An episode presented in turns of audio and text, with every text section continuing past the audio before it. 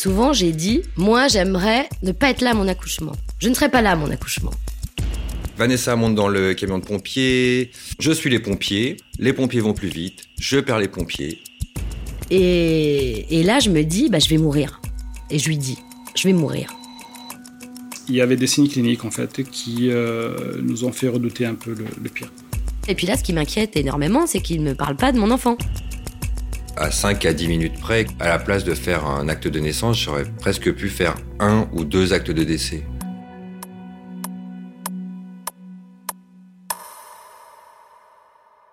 Vanessa et Sébastien. Vanessa, c'est la personne qui raconte le mieux les histoires au monde. Et en plus, on a l'impression qu'elle attire les situations incroyables et que tout ce qu'elle vit, on va pouvoir en faire un film.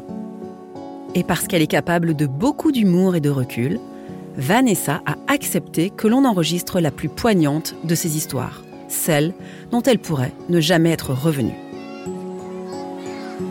Et comme dans ce podcast, nous tendons toujours notre micro à l'autre, vous entendrez aussi Sébastien, qui est le deuxième maillon de cette histoire. Vanessa s'est confiée de son côté au micro de Julie. Et trois jours plus tard, c'est Sébastien qui s'est raconté à celui de Virginie. Nous, nous avons entremêlé leurs voix, nous en avons fait une histoire inédite.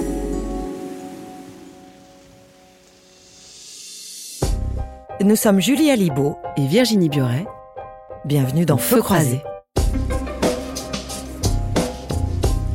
Avec Vanessa et Sébastien, vous allez vivre une histoire d'urgence, de naissance et de renaissance, mais aussi un peu de prémonition. Vanessa et Sébastien, première partie, une drôle de prophétie.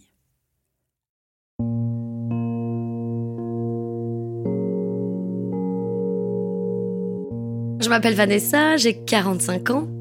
Euh, je suis assez petite de taille, je fais 1m55 et encore je triche un peu. Bah, je m'appelle Sébastien, j'ai 45 ans, courageux, volontaire. Je devrais me remplumer un petit peu. J'ai un tempérament à brûler tout ce que je mange assez rapidement et je suis un faux calme. Je suis intermittent du spectacle dans la télévision, donc je fais pas mal de pro... enfin je faisais beaucoup de programmes à l'étranger et j'ai rencontré euh, Sébastien en tournage, le, tournage le plus incroyable de toute ma vie, parce que c'était dans une tribu en Afrique, en Éthiopie. Lui, il est caméraman, et donc on s'est retrouvés en équipe pour euh, tourner cette émission. Et trois semaines coupées du monde, sans téléphone portable de nos jours, sans rien, sans dans une tente, un lit de camp et un sac de couchage et des, et sourmas partout.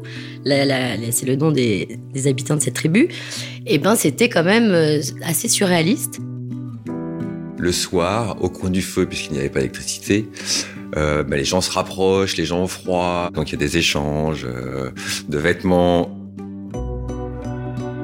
Et ça a été trois semaines tellement euh, sorties de la réalité que cette rencontre euh, bah, était vraiment magique. Et du coup, euh, ça nous a beaucoup soudés. Et forcément, je suis tombée amoureuse du caméraman, alors qu'on avait dit jamais, jamais mélanger le travail et l'amour. Voilà. Donc nous avons été plutôt genre sex friend. Et un an et demi après notre première rencontre, on a décidé de, bah, en fait, de, devenir un couple.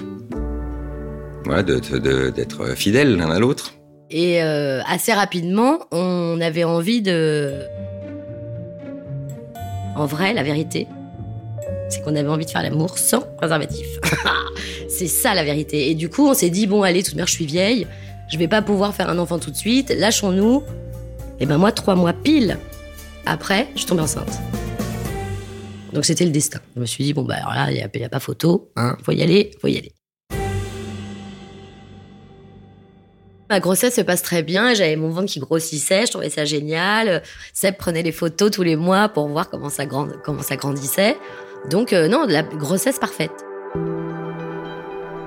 Mais j'avais quand même un peu peur de l'accouchement.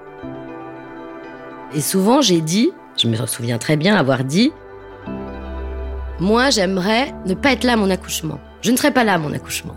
C'est quelque chose que j'ai répété plusieurs fois pendant ma grossesse.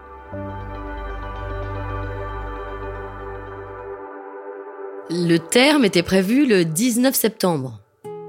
Mes parents ont une maison au Touquet et donc on va régulièrement au Touquet. Donc je me dis, bon, bah, je pars au Touquet, à la cool, il faisait beau, tout le mois de juillet et aussi au mois d'août.